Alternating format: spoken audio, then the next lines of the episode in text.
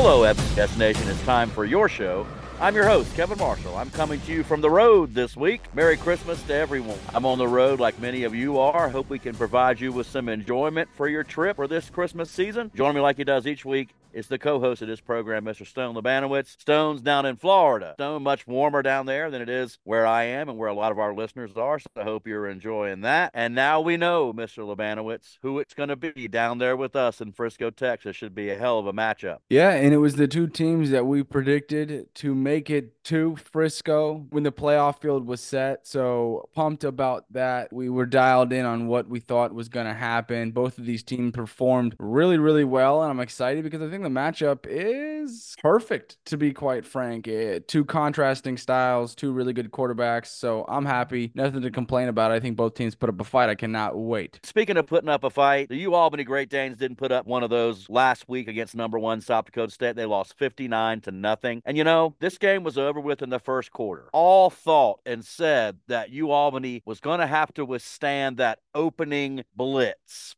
from South Dakota State. They got absolutely shellacked by number one South Dakota State 59 to nothing. South Dakota State rolled up 556 yards of total offense, including 220 on the ground, 336 through the air. And Stone, a lot of those starters were not in there midway through the second half. This game could have been 80 to nothing, and they could have run up 800 yards of total offense. The Jackrabbits were just that good in their 59 to nothing victory over U Albany. Yeah, 500 plus yards of total offense in a semifinal game. That alone is ridiculous. Just ran Albany out of Brookings and ran Reese Poffenbarger out of Albany. He hit the transfer portal. That's how bad he got his ass whipped. 59 0. This game wasn't close, and it was a Kevin Marshall classic. And the reason that I say that is all three phases got involved. The special teamers making a difference here. Obviously, Tucker Large, I feel like his punt return where he found pay dirt kind of was the nail in the coffin in this game. It was funny though, because Albany did get into Jackrabbit territory on his very first possession. And you thought, okay, this is what we thought was going to happen happen. At least we did. We thought Reese Poffenbarger and this Albany offense that they were going to do some damage at least, that they were going to put some points up. Well, that was not the case. It was a slacking from start to finish. But I want to go back to what you started with 500 plus yards of total offense in a semifinal game. Come on, man. Give me a break. And, you know, sometimes time of possession means something, right? You know, it's one of those stats that people point to and they can hold on to the ball. Heck, I even said it just three minutes ago. Well, you get beat 59 to nothing if you're U Albany and you had the ball for 32 minutes and 12 seconds, and South Dakota State had it for 27 minutes and 48 seconds.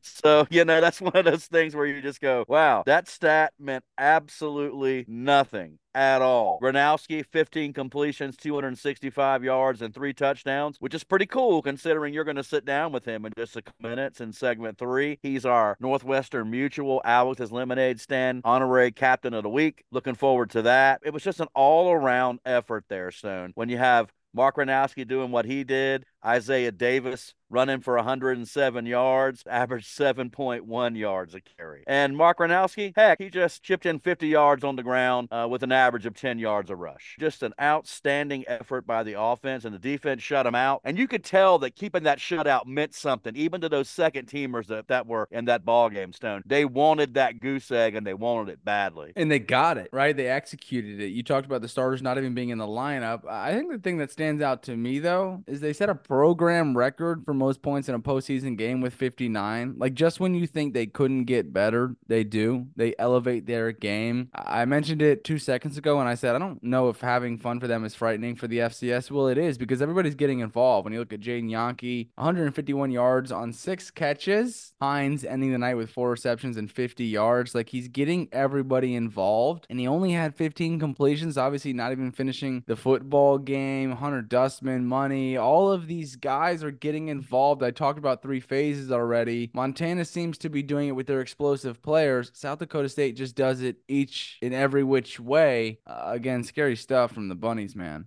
And you mentioned Jadon Janke. We got guys who we respect who do Jackrabbit shows pulling out the Randy Moss card talking about the way he performed. You know, he, he was Randy Moss at Marshall esque, they said. Now, I think that's some hyperbole a little bit, Stone, but I don't blame them for their exuberance, sir. Guys played well. Zach Heins, I mean, it's it's pick your poison with these jackrabbits. Try to stop the run. You're not going to be able to really do that. Try to slow down to wide receivers. Okay, then here's Heins across the middle. This team just doesn't have a weakness and it's scary. And in the other semifinal matchup, this was a hell of a ball game. The number two seed Montana Grizzlies 31, North Dakota State 29 in two overtime. Stone, all of that game, back and forth, back and forth. Great comeback by the Bison. I just have to ask the question that I think everybody who watched that game asked themselves when it was over just what in the hell was that NDSU was doing on that two point conversion play? How can you do that when your identity is we line up, we run the ball, offensive line, toughness,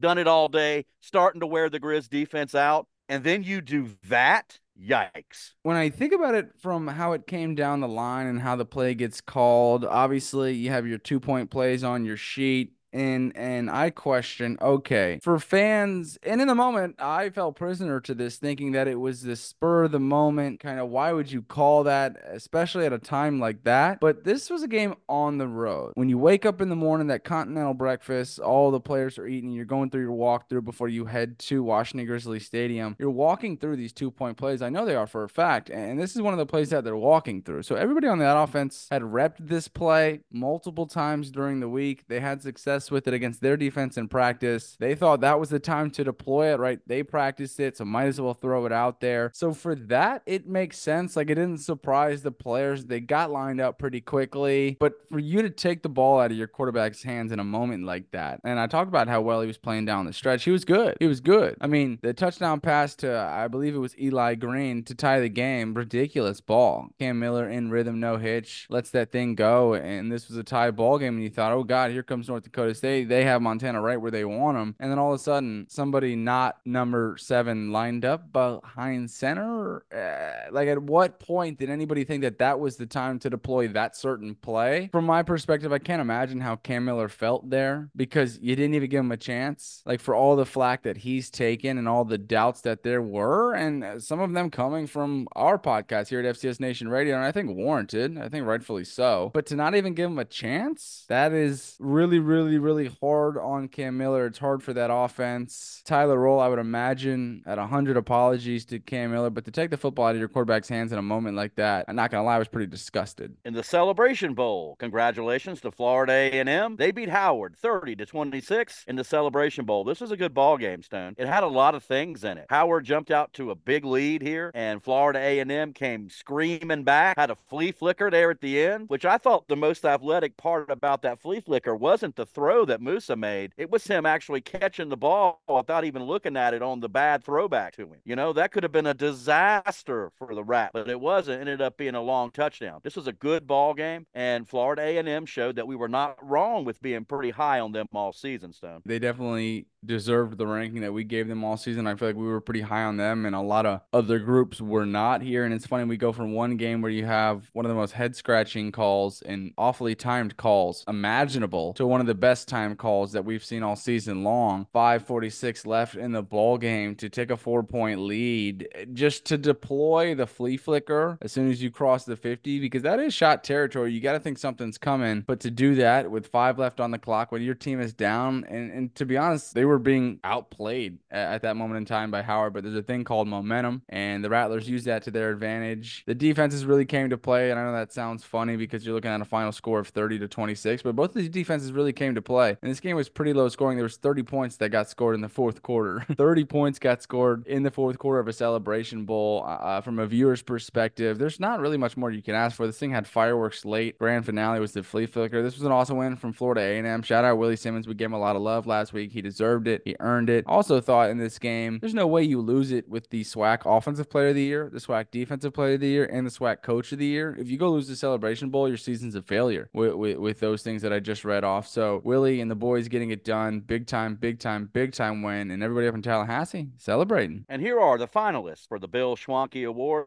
for excellence in FCS broadcasting for 2023. Chris King, the voice of the Idaho Vandals. Bob Black, the radio voice of the Richmond Spiders. Roger Weiland, play by play man for U Albany Great Danes. John Thayer, the play by play man for the South Dakota Coyote. And Mr. Ernest Robinson, the play by play voice for the South Carolina State Bulldog. It's time for us to take a quick time out. We'll be right back. You're listening to FCS Nation on the Palmetto Radio Network.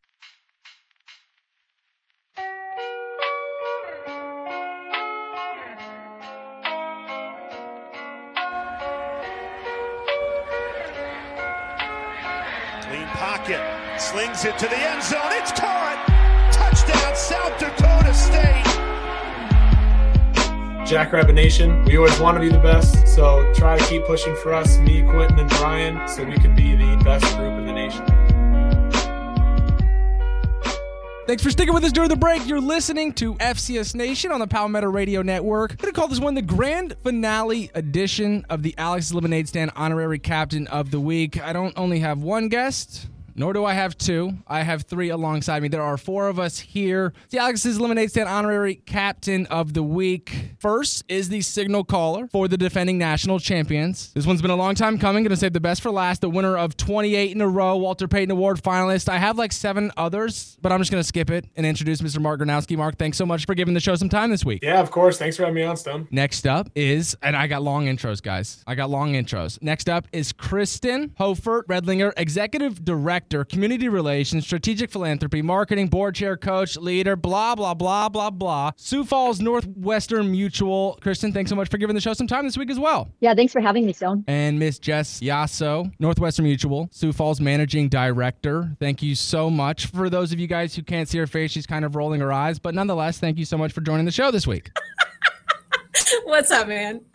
I'm so excited to have you guys on. We're going to get into a whole bunch here. And for the audience out there, stay tuned. There's a lot to come. We're going to break a lot of the stuff down that we have planned. Mark is playing in a national championship game. He already has one under his belt, but they're going back to back, or at least those are their hopes. I wanted to run down kind of what we were doing, right? Why we're here. For everybody who's been with us up until this point, you've learned, but I feel like I have people on this call who can further break it down. So this partnership started getting these athletes on and them kind of leading the charge in the fight against childhood cancer, using athletes to help us raise funds and awareness for, you know, stomping out cancer. It's something that takes over people's lives, and, and we have a chance to change that, right? We, we have a say. Guys like Mark using his name, image, and likeness and, and preaching to the youth on why cancer obviously sucks and how we're trying to stomp it out. And of course, putting together other forces and all of this. We are bringing fan bases together, right? We want them to donate, we want them to get involved. And the number that I'm looking at right now that we've raised $17,401, and we're not even done. We have weeks to go. $17,401. I would imagine it gets over the 20,000 mark. Kristen, you can take this one first. And Jess, if you want to follow it up, talk about how the relationship between Northwestern Mutual and Alex Lemonade Stand, how it started. Uh, so even before I do that, I will say that there's pledges that you don't see on there. So Aiden has another $3,400, I think. Wow. 34 or $3,500. Uh, and then all the lemon top challenges. So we are well over 20 for sure by this time. And I'm very excited to see what will end it. So Northwestern Mutual and Alex's. Northwestern Mutual got involved with Alex's Lemonade Stand Foundation about 11 years ago now. And one of the reasons was that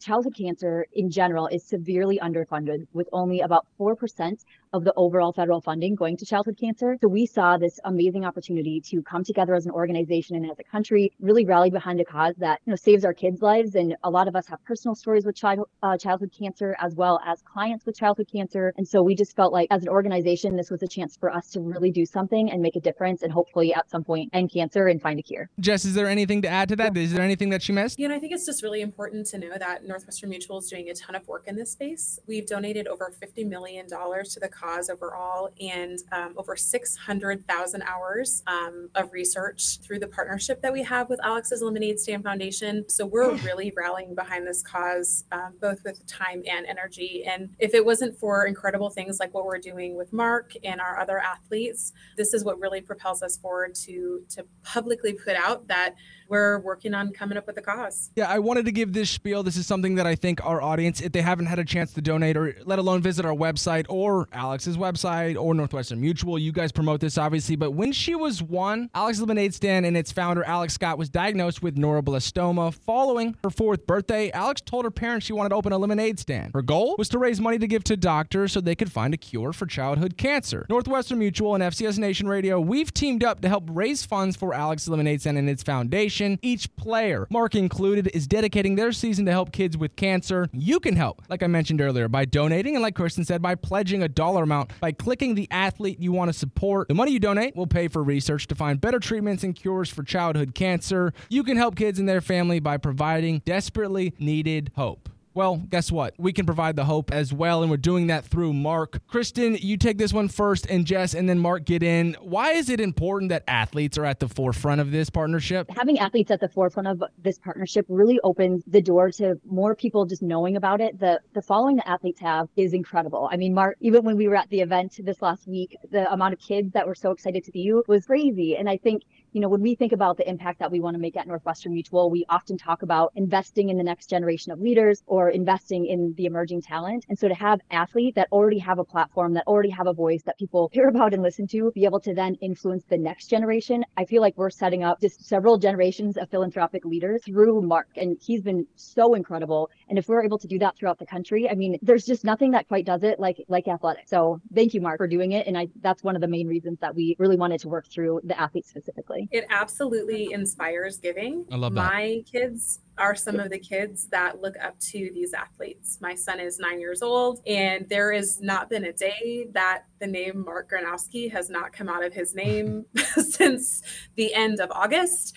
Um, you know, I am an SDSU alum, and so it's really fun to be able to see people that we cheer for on the field also be people that we can cheer for in life um, and to be extraordinary in leading in something that is really generously paying it forward for others. And like Kristen said, this is teaching the next generation what it means to lead with a philanthropic heart, what it means to be able to give of your time, talent, and treasure. And I'm so incredibly proud of all of the athletes that have been involved in this cause. And Mark, for you to have a hand in creating change, what does that mean to you personally? Yeah, no, it's really cool, and it's an honor to try and use my platform to uh, try and help make a difference. And um, really, in this world, it really only takes really one person to make that difference, and you can, it's really evident on how much that of an impact that Alex made by herself through her own foundation and showing that just doing a little bit here and there kind of really just helps move along um, fundraising and um, even just finding the cure for childhood cancer. Yeah, and, and, speaking of fundraising, you guys got together in the city of Brookings and, and, put on an event, obviously hosted by you guys in a restaurant there locally called Cubbies. Talk a little bit about kind of what the goal was in getting some of these athletes together and some of the things that went on in Cubbies. I, we've seen all the pictures; it was phenomenal. How much money was raised? Kind of give everybody the lay of the land. So the event was super fun there was a little hiccup at the beginning where people thought we were a private event. So we didn't have as many people right away. And we were kind of curious of what was happening and why we didn't have more people that had come to the event because we had a ton of people say they were coming. So I went around to the other section of Cubbies with little cards that just said, Hey, you know, are you guys SDSU fans? If so, we're, we're doing the lemon top challenge. And every single table was there for that. And they'd all kind of look oh, wow. to see if they could come in and did it. Um, but once they found out they could come in and take a picture, I mean, it was, it was just amazing. Like, I, like I mentioned before, these little kids, their faces light up. I mean, even, okay, let's be real. It wasn't even just the little kids, like the moms utilized their kids to be able to meet the players because uh, that was a big thing. And even the dads did as well. And when I would go around and ask, hey, do you guys want to take a picture with the players with the lemon top challenge? Um, they look at their kids and I'd say, you know, I think it, it's probably important for you to be in the picture as well, since you're the one that would post it to, to get, you know, Northwestern to donate the $10. And they were basically like, they said, are you making an excuse for me because you can tell that I want to be in the picture? Yes, obviously. Uh, so that was really fun. And then for, uh, we got cash, maybe three or 400 bucks worth of cash. And then again, for every lemon top challenge that's taken, Northwestern Mutual will donate $10, which I think we probably had 100 that night. So that would be like another $1,000 on top Wow. of the tons of donations that came in. So that, I mean, all of that money, we have no idea how many Lemon Top challenges happened. And I would say throughout this entire competition, we'll donate up to $100,000. So imagine if every single person out there took the challenge and we could get that whole $100,000 and we could say that this event raised $150,000. I mean, it's just the easiest thing. So Yeah, I've already talked about, and you guys have as well, why it's important to have athletes at the forefront. But I, I think in college football and the landscape that it sits in right now, you you hear these three letters thrown around almost willy nilly. NIL. So a lot of these athletes now are getting paid to stay in school, so they say, and they're getting offered this by this guy and this company and all of these things. But when you really look, there aren't many initiatives that are, are call to action oriented, right? Where you're getting a player to show his face to the community and do things for the community, right? Because I'm sure there are not only hundreds, but thousands of families affected by the money that's being donated to Mark, that's being donated to Aiden Bauman. So, with that being said, Jess, I kind of want to ask you what somebody like Mark means to the community of Brookings and the state, South Dakota in itself, kind of what these athletes mean to these kids and why it's so important that they're out making things happen as well, like Mark is. I think that, you know, whether it's Mark or whether it's any local athlete, um, you know, the kids in the community really look up to these athletes. Like they are local superheroes, right? They put on their uniform every single week. They go out there, they play the tough game, they make the tough calls, they win or they lose, and they persevere through things that are hard. Um, and they do it with ease. And I think that that's something that um, one is that as a parent, I'm trying to teach my kids. I think that's probably something that most parents are trying to teach their, their children.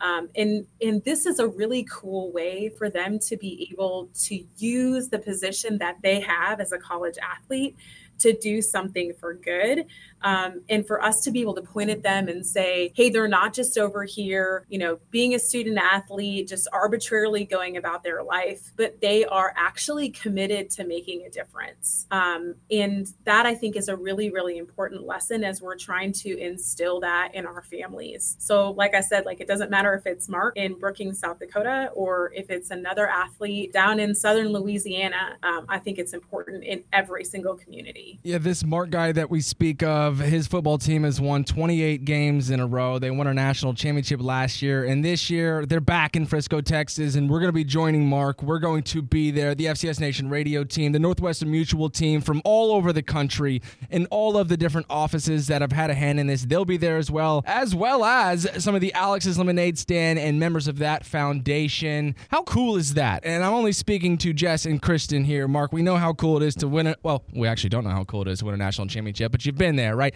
We get a chance to make this trip out, whether it's from a media perspective or some of us just having fun on that Sunday when you guys take the field. Jess, you kick this one off and then Kristen follow it up. But how cool is it that sport is bringing us to an entirely different city to watch a national championship be played? And it's all because of this initiative and what we've done and how much help we've given the people. How cool is it to see football, financial services, and media kind of get us there? Yeah, I don't know that this is like an intersection that people people would always anticipate, right? Right, like that they would see that like football and financial services and and sports media, like this would always be a thing that would be found together. Um, but I think that this is really really cool and really fun because it has allowed us to reach, I mean, like hundreds of thousands of people that we would not have been able to talk to before about the work of Alex's Lemonade Stand Foundation. And um, hopefully, what that's doing is it's encouraging people to have a philanthropic heart, to look at something that maybe they haven't drawn their attention to before, um, to maybe look at the website and take a gander at, you know, which athletes ahead, which, by the way, sorry, Mark, that Brian is totally roasting you. but I do, I think it's really cool because now we're going to have an opportunity to take that to Frisco. Um, and we're going to be able to um, use that like while we are there and celebrate mm-hmm. together what we've done um, to raise this money and, uh, and to give it back to the foundation. Kristen? So, I mean, coming together in Frisco, this is going to be extremely fun. And for the athletes specifically, the ones that are not playing in the championship but that are coming, um, because we will bring some down there, that they number one came alongside of us when we didn't really know what we were doing. I mean, Stone, you've been with us since the beginning. Mark, you as well. We we had an idea. Really, our managing partner Chris Schenkel had an idea. How can we scale our impact? How can we give back more? What's like the easiest way that we can really make an impact long term? And again, this is generational. I mean, that's the hope, anyways. And so now to be able to have uh, secured a grant to be able to bring football players that did this with us down to Frisco and give them an experience of presenting a check on a, on the field the day before. Yeah. And just all of that, I think it's a really amazing thing because if I was a player, it would 100% make sure that I was always a philanthropic leader, which obviously they stepped up first. So these are those people, but this will really give us a chance even to brand it further and to the marketing from this.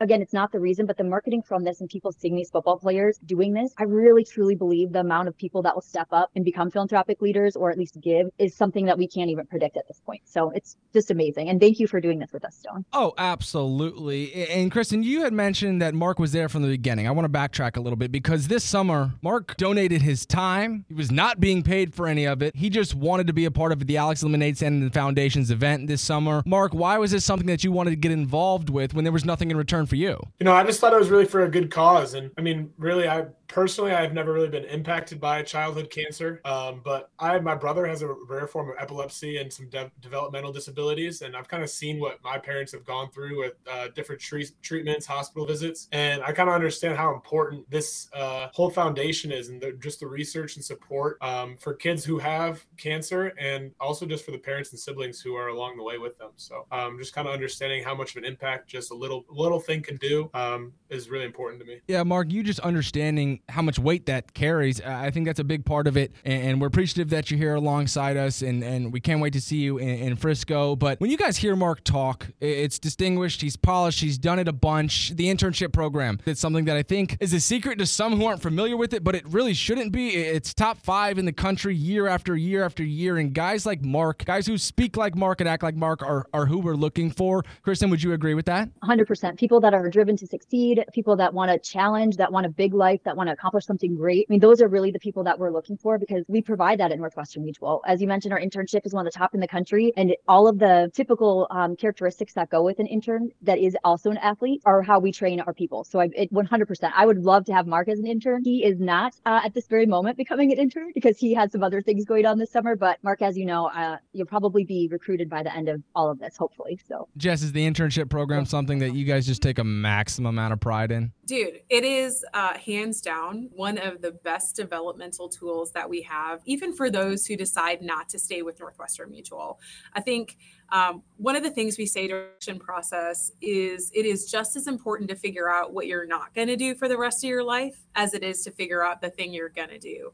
And so we know that one out of every three people who come into our college program are going to stick with Northwestern, but that still means that two of them are going to go out and they're going to find something else to do. And so we want to spend a lot of time and energy in that program developing really good humans. So we pour a lot of time and energy into making sure that they have great business skills and they understand how to market themselves and that they really great build great skills through our program so that they can go out into the business world and be successful at what whatever they choose to do. Um, and we take a ton of pride in being able to have those people walk out of our doors every single year, knowing that they had an awesome experience at Northwestern Mutual, that they did their absolute best, but found something that maybe wasn't for them. And they leave with some really great relationships in their back pocket for whatever comes next in life. I absolutely love that. And I also think it was really well said. Stone Labanowitz of FCS Nation Radio having a chat here with a, a group that I've come to love. One, Mr. Mark Gronowski. Two, Miss Jess Yasso. And three, Kristen Hofert Redlinger. Again, I'm appreciative of you guys coming on. Let's talk a little bit of football here. Mark, you guys are 14 and 0 this season. You guys haven't lost a game, like I said, in 28 of them that you've played. January 7th, you look to defend your belt in, in becoming national champions uh, year after year. That's something special alone. But hey, I wanted to kind of dial this down. If there was one reason that you guys are defending your national championship, if there's one reason you guys are in Frisco right now, what would you come up with?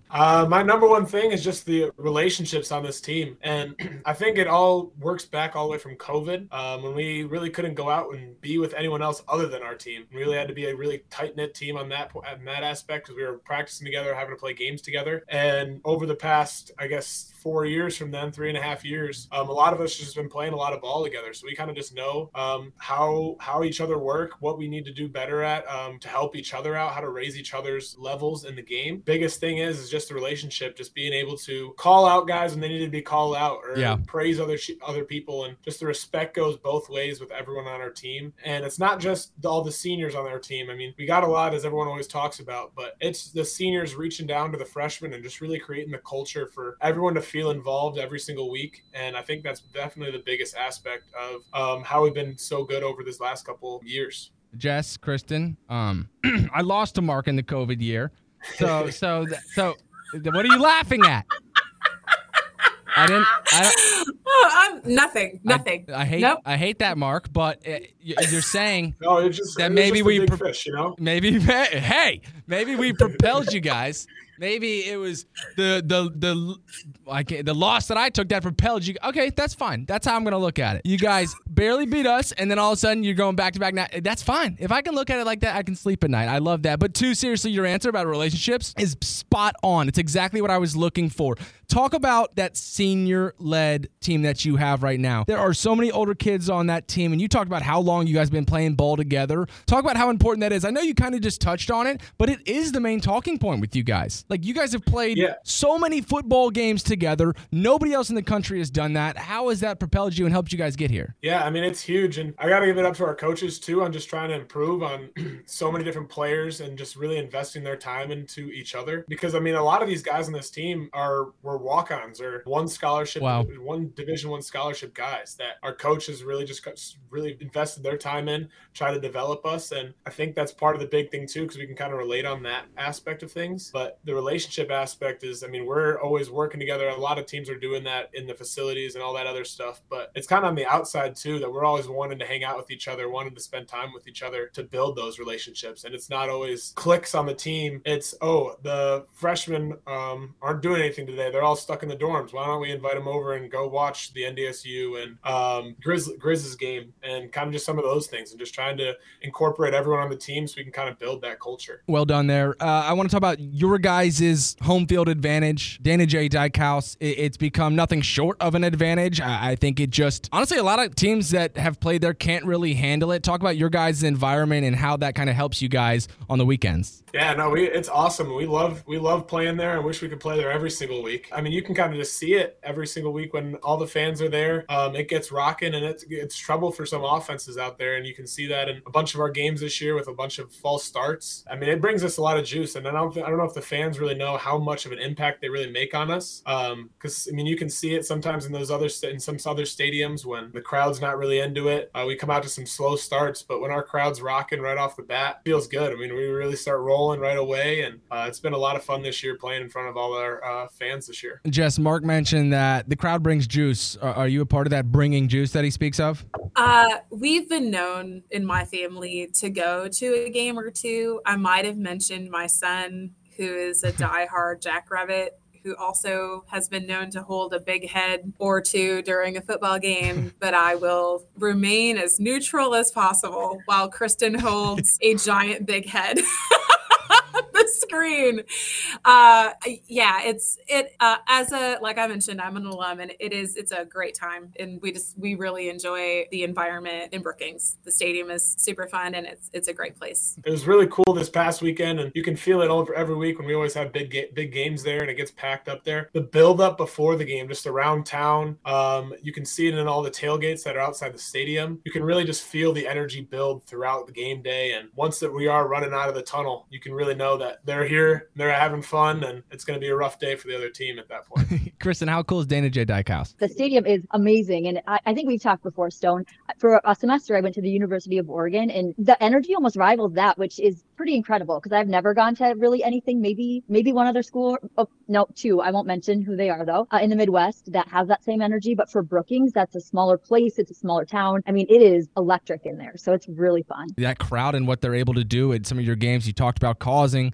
the penalties, right? The false starts, some of the PIs when some of these kids get nervous. I understand it, and it's really cool to watch. Hey, I mentioned you guys are 14 and 0. You've won 28 straight. A huge semifinal win against you, Albany. Mark, ki- kind of were a bully out there. I'm not gonna lie, 59 to zero. Uh, I know you only man the offense, so you don't hold them to zero points. That was your defense. But talk about that game as a whole. You know, what were some of the key points that Jimmy Rogers, your head coach, touched on after? Why do you think you guys played such a clean, well-rounded football game? Yeah, we were talking about it all week, and we were really excited about this game. And I think one of the biggest aspects is our offensive line really felt um, disrespected, really, and so did our defensive line. Just talking about how good their defense was, um, how good good their defensive line was. Everyone kept talking about them being the number one defensive line in the country, leading in sacks. And our offensive line just really wanted to put it to them. I mean, they let up zero sacks, one TFL, which was very, very impressive against that kind of D line. And our D line ended up having a bunch of sacks. Quentin Hicks, who's also a supporter here with me here in uh, Northwestern Mutual and for Alex's Lemonade Stand, he had a huge day himself. But I think it really starts up front with them. And once the energy in the building started uh, to rise, um, we ended up scoring on our first drive, and I felt like it was kind of like almost an avalanche at that point. And we could really start to see the other team kind of quit a little bit near the end of the game. But when we just started building more energy and kind of the snowball effect at, um, throughout the game, which was pretty awesome to see. Yeah, I think the snowball uh, effect is very accurate. Isaiah Davis uh, reached the century mark, 107 yards on the ground, I believe, in that win against Albany. So, yeah, your offensive line, they took it personal and they lashed out. 59 0 was the finish there for the semifinal that advanced you guys to Frisco. January 7th, of course, will be there. Uh, pretty much everybody's going to be watching. It's the biggest game of the year. Obviously, it's for the trophy. Montana, though, your opponent, is this uh, a team that you guys have already dove into and broken down some of the film, or are you guys kind of taking it easy right now, focusing on yourselves, what you can control? Yeah, we, we've dove into a little bit into into it. I mean, we're kind of just as a quarterback room, we're kind of just watching a couple of their games so far. Um, not really getting a deep dive into it yet, but um, this week for us has kind of been more of an improvement week, trying to get a, a bunch of the young guys reps, um, trying to get some rest for the older guys on our team, and try to uh, propel our team, and not only for this championship game, but into the next season because this is kind of like almost like a, a winter camp almost, which is kind of cool. But um, yeah, we have we're, we're excited to play them, um, and it's kind of cool to play a new, new team. You've always heard so right. much great things about Montana um, and the program that they have up there, and just kind of being able to play them. We we haven't played them as a program in about eight years, I think. So it's kind of a different and cool change up. Are you calling North Dakota State an old team? no, it's just we play them. yeah, we, I almost got them. If we would have played them in Frisco, uh, that would have been our fourth time in about a year and a right. half, which would have been kind of crazy. No, I, am excited for the matchup. Uh, I think it's going to be a really fun game, and of course, we'll be there. We'll be screaming loud and proud. I'll be neutral. I'll probably be wearing a black T-shirt. I'm not going to pick a side. That's not my job. Jess, Kristen, they'll be wearing the blue. They'll be wearing the yellow. Hey, we got some things planned in Frisco, guys. Kristen, talk about our itinerary on Saturday. I'm talking about FCS Nation Radio, Northwestern Mutual, Alex Lemonade Stand. We got things planned on Saturday, and they involve being in the stadium. We kind of are taking the field before Mark and before the Montana Grizzlies. What are we doing Saturday? So on Saturday, we are going to do a face-off challenge in Frisco. So all of the athletes that have competed in this competition throughout have been invited to Frisco. We will pay for their travel. The thought is that we're going to do sort of like a tailgate Olympic yard games type challenge. Let's do um, it. And we'll continue to raise Right? It's going to be so fun. So we're going to continue to raise money. The athletes will have a chance to continue to raise money. Again, we'll be able to really showcase that they're philanthropic leaders within their communities and they just, they deserve to be able to give a check to Alex's, to give it to the foundation because they've done so much hard work. So the day before, um, and we are going to have our athletes come to this part of it. Hopefully logistically, we'll be able to figure this out. Um, the field and the NCAA are going to allow us to go on the field to do a big check presentation, to give the check to the foundation. Uh, and all, so we'll get, I guess, kind of like your press passes, but not probably as fancy stone as a press pass, but just to be able to do that with them, um, a lot of them will never, may never be able to go to the 50 yard line and give a check like this to an organization again. And we're just so appreciative that the stadium is letting us, that the NCAA is letting us do that, and to be able to recognize these players. We will do a challenge. There's about a 99% chance it'll be at the local. So that's very exciting. And the challenge will be, again, like think yard games or tailgate Olympics, something like that with the players competing. And then we'll just continue to raise money and it'll be just be a super fun day. So we are really, really excited to bring everyone back together. And again, appreciate your partnership in all of this. Oh, also Kevin said that he would be willing. So hopefully he is because I'm saying it on the radio. Uh, yeah, yeah, I love it. Yep, in the face. So for those of you fans out there that have really wanted to pie him in the face because maybe he made a comment about your team that you didn't agree with or he something has. like that, money. Uh, and Stone, are would you be willing to be pied in the face as well? See now, so so it gets dangerous, okay? Because I I, I think Do I can. It. I, I think I can. Stone. Uh, the answer kids, is yes, kids. but like it's dangerous with South Dakota State. Like they're not going to hesitate. It's just going to it'll be a line. But yes, my answer is yes. Stone. Of course. It's for the kids. Oh, the that's kids, what man. we're doing. That, okay, fair. See? Fair game. For the kids. I absolutely love it. Hey, Kristen, you talked about a check presentation. Listen, there this competition's not over. There are still a list of athletes, and I want to go through those lists of athletes, and I want Mark to send a message to South Dakota State, the university, everybody in Brookings, everybody in Sioux Falls. Brian Williams, He's a South Dakota State Jackrabbit. Efton Chism, he's a wide receiver at Eastern Washington University. Aidan Bouman, shout out. Big Aiden. Aiden's been phenomenal in this. He's over $1,500 raised. He is a South Dakota Coyote. Mark, of course, uh, just a random stranger we're talking to. We grabbed him off the side of the street. Quentin Hicks, defensive lineman, holds it down in the trenches for South Dakota State. Eli Mostaert,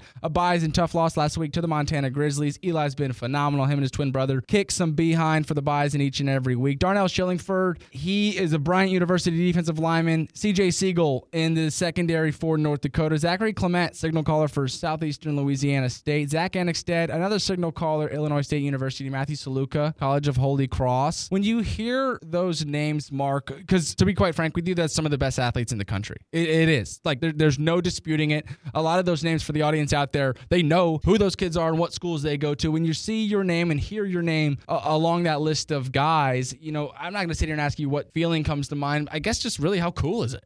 It's it's really cool. I mean, it feels really special to be a part of this whole organization, trying to just use all our platforms and just having a lot of people know our names. It's really great, uh, great idea that we've been able to partner with Alex Lemonade Stand and try and make a difference. And donating and pledging is so so easy. I'm gonna give my way of doing it, Kristen. You tell everybody the other ways there are. So FCSNationRadio.com. You can find the link on our Twitter page, but FCSNationRadio.com. Right on the right side of the screen, it says Alex Lemonade Stand. You literally click on it, and it takes you to its own landing page. It breaks down the partnership and everything that we're doing, why we're doing it, and you click donate, pledge, and if you just want to check the standings, you can just check the standings, and it pops up right there with the amount raised and everything. So quite simple. Step one, FCSNationRadio.com. Step two, click on Alex Lemonade Stand. You can't miss it. Step three, donate. Kristen, any other ways? So you can also participate in the Lemon Top Challenge. And I do want to say with the rankings, we maybe will go and do an updated ranking because, like I mentioned, the pledges, it looks like Right. FCSU's really ahead, Jackrabbit Nation, but Aiden's right there. And then with the pledges from the Lemon Top Challenge, it's pretty, it's a pretty close game. So I feel like everyone definitely needs to go on and donate. Um, but Lemon Top Challenge, super easy. You just take a picture trying to balance a lemon on your head. Actually harder than you think. That is one of the things that we are doing at the event.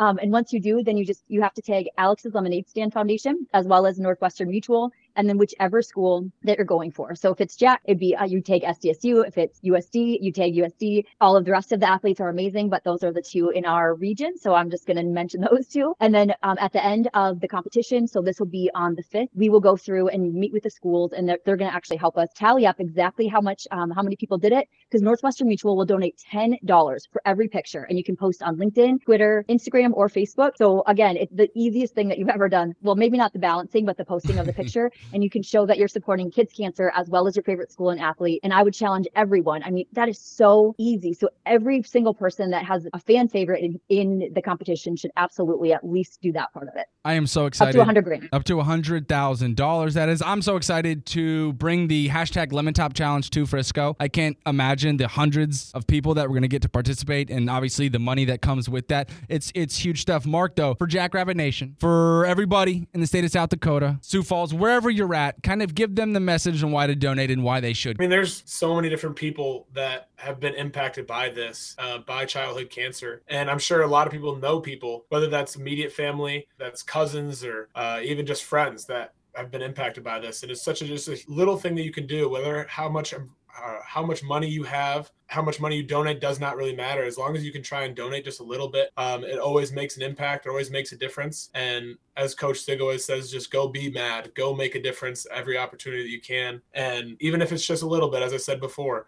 um, it's always going to help. And I just want to keep pushing. Jackrabbit Nation, we always want to be the best. So try to keep pushing for us, me, Quentin, and Brian, so we can be the best group in the nation. And there you have it, folk. Mark Gronowski's pitch to Jackrabbit Nation on why to donate, why he feels like it's important to him. All of that beautifully said and well done, Mark. Guys, that's it. Alex eliminates, and our honorary captain of the week is Mr. Mark Gronowski. Mark, you, sir, thank you for being a part of this. Yeah, of course. I'm very happy to be a part of it. I'm happy that you had me on. And Miss Jess, the managing director, Northwestern Mutual Sioux Falls, thank you for being a part of this as well. Absolutely. It's been so much fun being here, with Stone. Kristen Hofert Redlinger, you've worn many hats in this, and I can't wait to see you try to put six of them on when we get to Frisco, Texas. Thank you for being a part of this. It's going to be great. And that's going to do it right now. We have a Frisco preview right after this. We're going to take a quick break, and you'll hear from some of our lovely partners spaced out, of course, all through FCS Nation. Stick with us during the break. You're listening to FCS Nation Radio, of course, on the Palmetto Radio Network.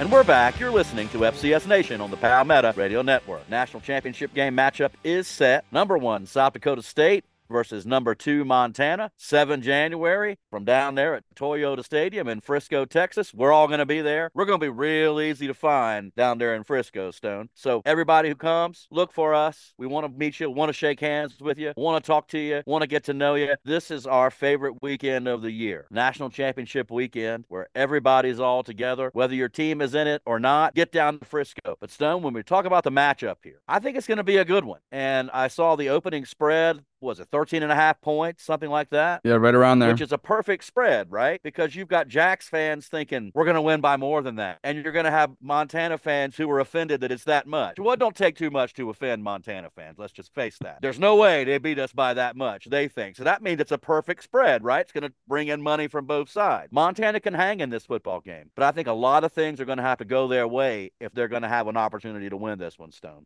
If that ball goes anywhere near Junior Bergen, fire the special teams coach immediately. Can't do that. Cannot allow him to affect the game in the special teams. If he's going to beat you as a wide receiver, okay, great. But you're not going to beat us with a punt return or a kickoff return. It's not going to happen. Can't happen. Those things have to occur, I think, for Montana to have a good opportunity to win this football game. Jacks have to be bad, and the Grizz have to be outstanding. Tell me if I'm wrong. Here's what I love the most. These two fan bases are probably two of the best fan bases that we have in all of the FCS. What South Dakota State has grown into, just ridiculousness. It's become a dynasty. It speaks to what Stig put in place. It speaks to what Jimmy Rogers is carrying out. It speaks to what the seniors are trying to get accomplished. This fan base has kind of wrapped their arms around this squad and the city of Brookings, which is cool. And then Missoula, right? We call Washington Grizzly Stadium the mecca of FCS college football. And well, they call it that. I think that's Johnson Hagood Stadium, aka the General myself. But do go on, sir.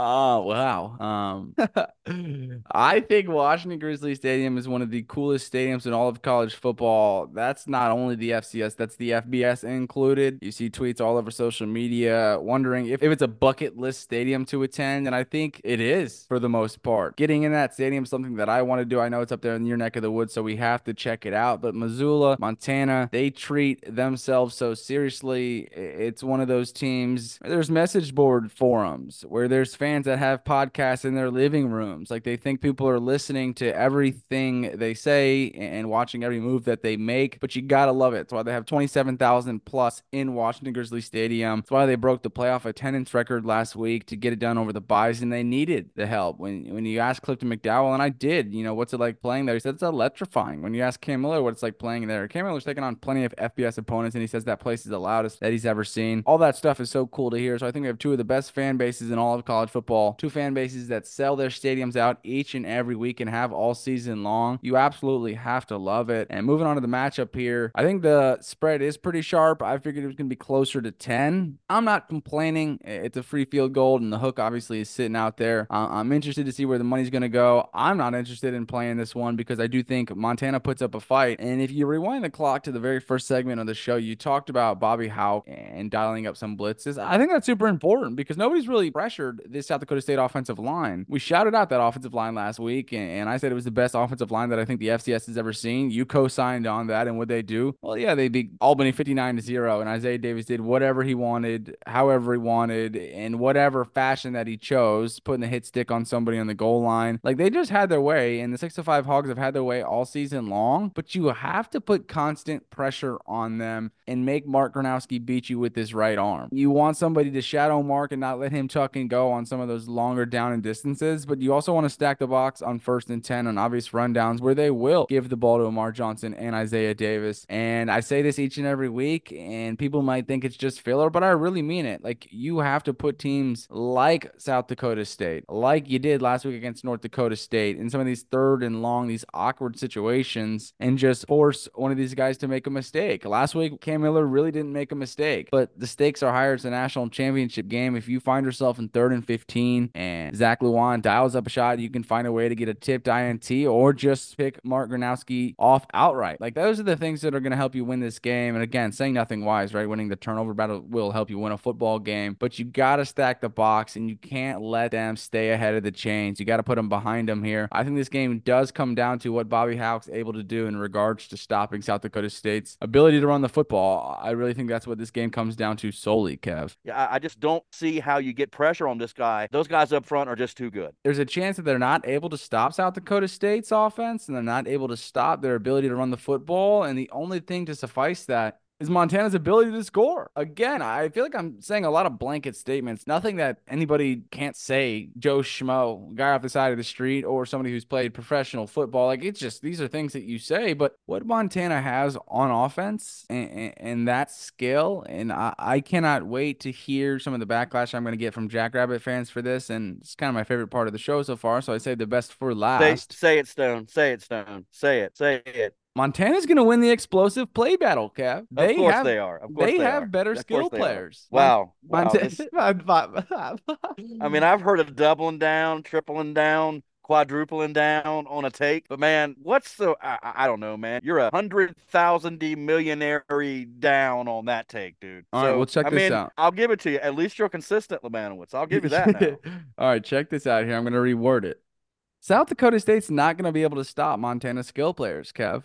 There's going to be too Boy. many explosive plays out there that they're not going to be able to handle. I don't think they're able to get their hands on Junior Bergen.